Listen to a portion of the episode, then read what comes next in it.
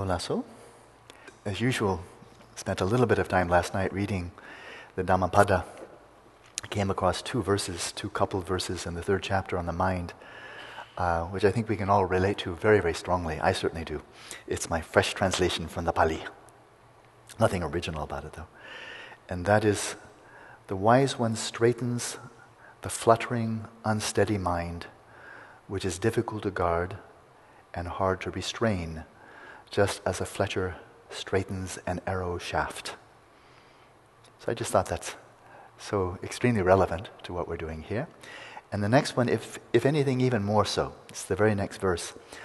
Like a fish that has been taken out of its watery abode and thrown on, on dry land, the mind flutters and trembles when it is removed from the abode of Mara.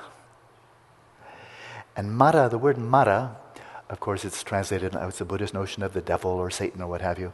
The word Mara has different meanings. It can mean simply death.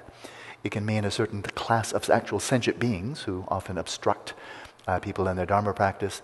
But I think, really, within traditional Buddhism and also for us now in, in the modern world, the most meaningful uh, referent of the word Mara is, or it's, it's one of the, this is no fresh interpretation, it's the Mara of mental afflictions.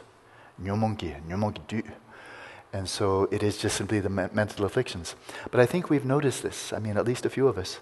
And that is we, as we try to extricate our minds from the abode of mental afflictions, and the abode is made out of the walls. The, the walls of the abode are called obsessive compulsive delusional disorder. Four walls, you know, made out of very heavy mud. And when we try to yank the screaming and yowling mind out of this mud hut of the obsessive compulsive delusional disorder, uh, it doesn't come quietly. I think we might have noticed that. And the, but the metaphor is so strong. I mean, you, you, we all know what it's like. Take a fish out of water and put it and just throw it, throw it onto dry land. That's one fish that does not give up without a fight. So it's flip, flop. We all, we, you know, the image is so strong. Isn't it exactly the image for the mind? Flip, flop, flip, flop. I can't stand it. I can't stand it. I want to go back to, ah. Whew, the retreat's over. I can go back to normal now. And it strikes me as so close to, I mean, really, what should we call this except addiction? Because what is it when you take a person off of heroin, opium, cocaine, any addictive, for that matter, not only the illegal drugs, but the legal drugs? You know? Uh, what are the withdrawal symptoms? It's a fish out of water. Flip, flop, flip, flop. Can't stand it, can't stand it. Give me something to think about. I'll read a newspaper. Anything. I'll think the same thoughts that I've thought 10 times over. I'll think them again and again and again I know it's boring, but it's better than not having any thoughts at all. so it's really weird. I mean, it really is simply addiction, isn't it? It has all the earmarks of it. it gives you tummy problems, make you, make you vertigo, keeps you awake at night, you know? So, powerful metaphors. That's 2,500 years old. So it's not just us, I guess, huh? It's been going on for some time. Ola so. But I love those verses uh, third chapter, Dhammapada. So this morning, as you, of course, as you're expecting, we'll go into the second phase of mindfulness of breathing. And as we slip into the practice, seeking to calm this obsessive and compulsive flow of discursive thought, especially when we've been doing it for two weeks, it's like being really patient with your kids after a while. The kids are going, wow, wow, wow, wow. You're being really patient. Wow, wow, wow, wow. You're being really patient. After a while, just shut up, kids. You know, just pipe down. Or I'll give you something to be unhappy about. That's what my dad used to say when, when he was really grumpy. and so it's easy to be kind of just get impatient, like, oh, I've been doing this seven weeks now. The mind should be much quieter than it is. So um, let's just do something new. How about pranayama? How about neurofeedback? How about getting some real cool timer? How about anything that I'm not doing? Change of diet? Anything. How about I just hold my breath? Anything. But you know, let's speed things up here a little bit. That's the top down approach. That's the top down approach. Golfers do it, race car drivers do it, jet fighter pilots do it, people in heavy traffic do it. It's the top down, it's pressing down, pressing down. And as you've heard me so, say so many times, as long as the underlying tur- turbulence, I think it's the best word I can find, but it's the flip flop, flip flop, it's the fish, but as long as the underlying turbulence is not calmed, then we can heavy handedly press the mind down and for a short period, we can get it to shut up. Just like the very stern father says, You better be quiet or you'll be sorry. And then as long as his eyes are there, the kid, as soon as dad goes, wow, wow, wow, wow, you know, they're popping off again. So, as you're so familiar by now, if we can release that turbulence from beneath and come to a sense of ease, of looseness and calm, then the mind gradually stabilizes. But as we're venturing in, now in the second phase of this mindfulness of breathing, then we're adding to that, we have the bottom up, which was entirely the, the theme of the first practice, just releasing full body awareness, the, the infirmary. But now we're going to couple that. Now we're going to start the balancing act. Because one, one could think, with all the emphasis I've given on relaxation, frankly, to try to protect you all so that you don't have any extreme reactions to the meditation, uh, relaxation really is the safest, safest antidote for that almost, and, and Malcolm will bear me out on this one, and I think a lot of you know, almost all the problems people have in meditation, including from the psychiatrist that was consulted a couple of days ago in Phuket. Almost all the problems arising in meditation happen because people are trying too hard.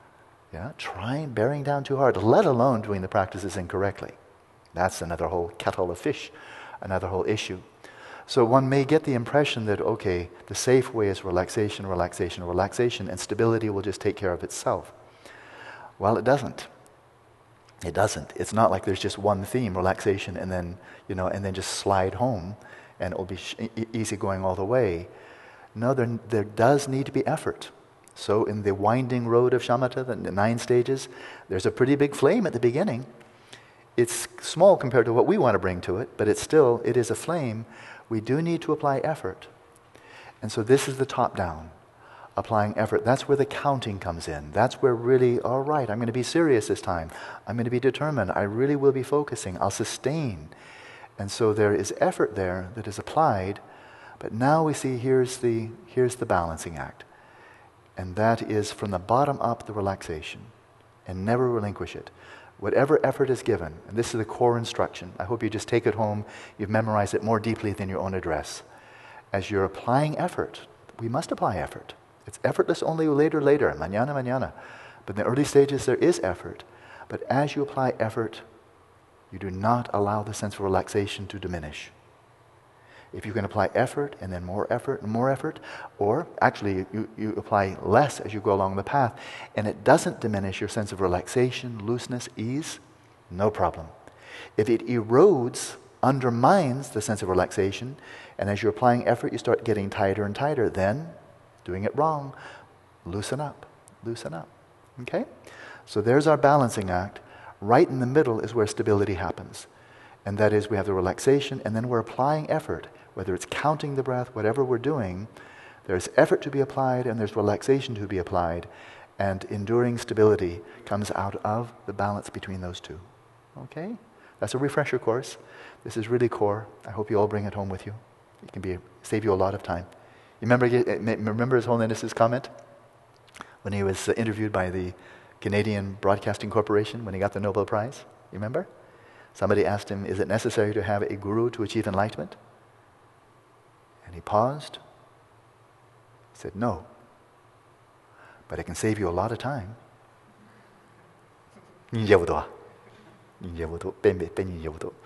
And so that's it. As you all know, I told you from the beginning, I didn't come here to be, try to be your guru.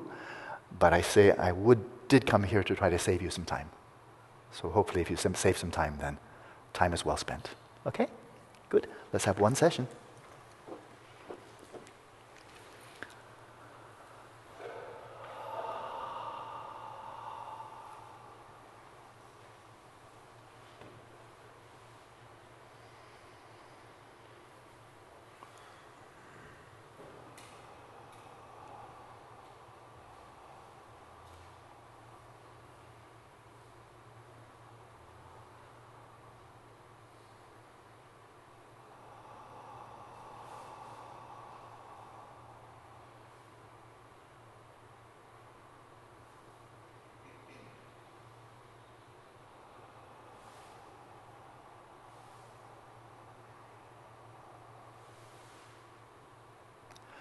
Settle the body in its natural state, the respiration in its natural rhythm, and your mind settle it with ease, stillness, and clarity.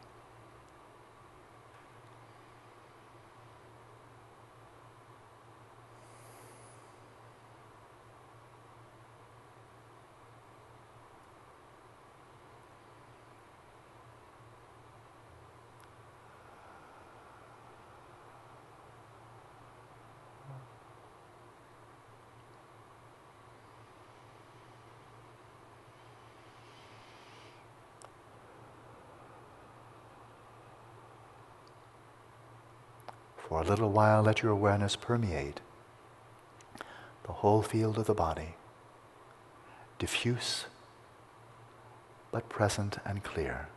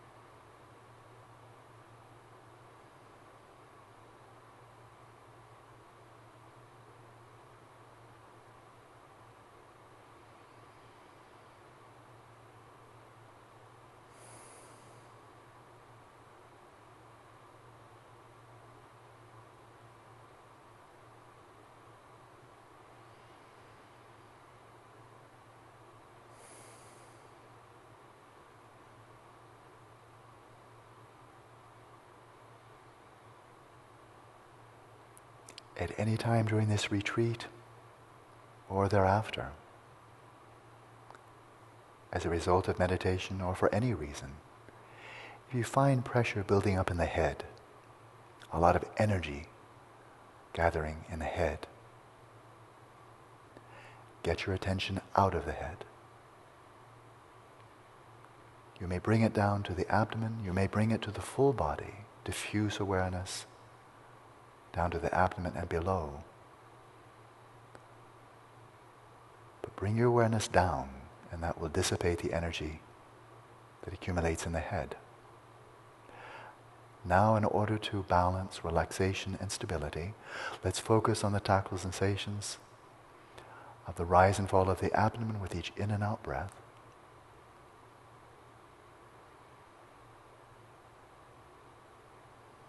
Deeply relaxing letting go of thoughts with every out breath, and continue, ever so importantly, continue to release the breath until there's nothing more to release, until the next breath flows in effortlessly. Relax and release, let go of thoughts with every out breath, arouse and focus your attention with each in breath.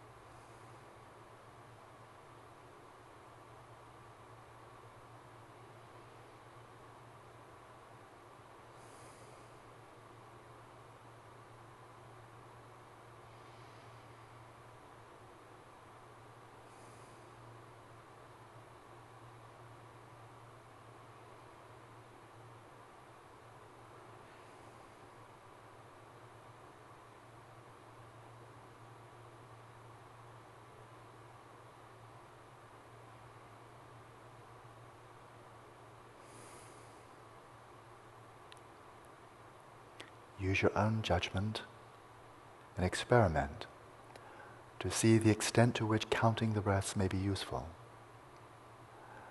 You may count them all the way to stage four. You may dispense with counting altogether if it's not useful. You may use it once in a while. There are different methods of counting, but the one I recommend, but lightheartedly, is one very brief count at the end of each inhalation. Let's continue practicing now in silence.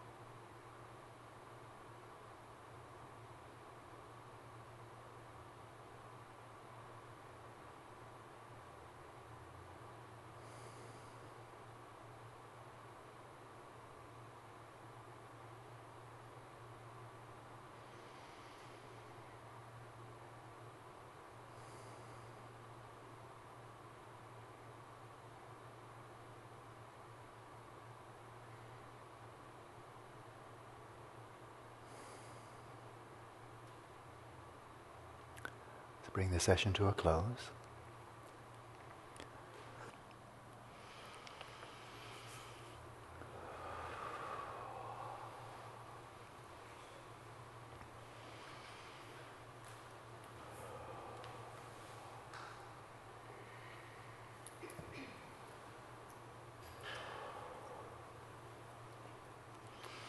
Well, very briefly, let's return to that lovely metaphor of shaping a piece of wood into an arrow shaft. I've never seen it done, and I know nothing about it, but that's not going to prevent me from talking.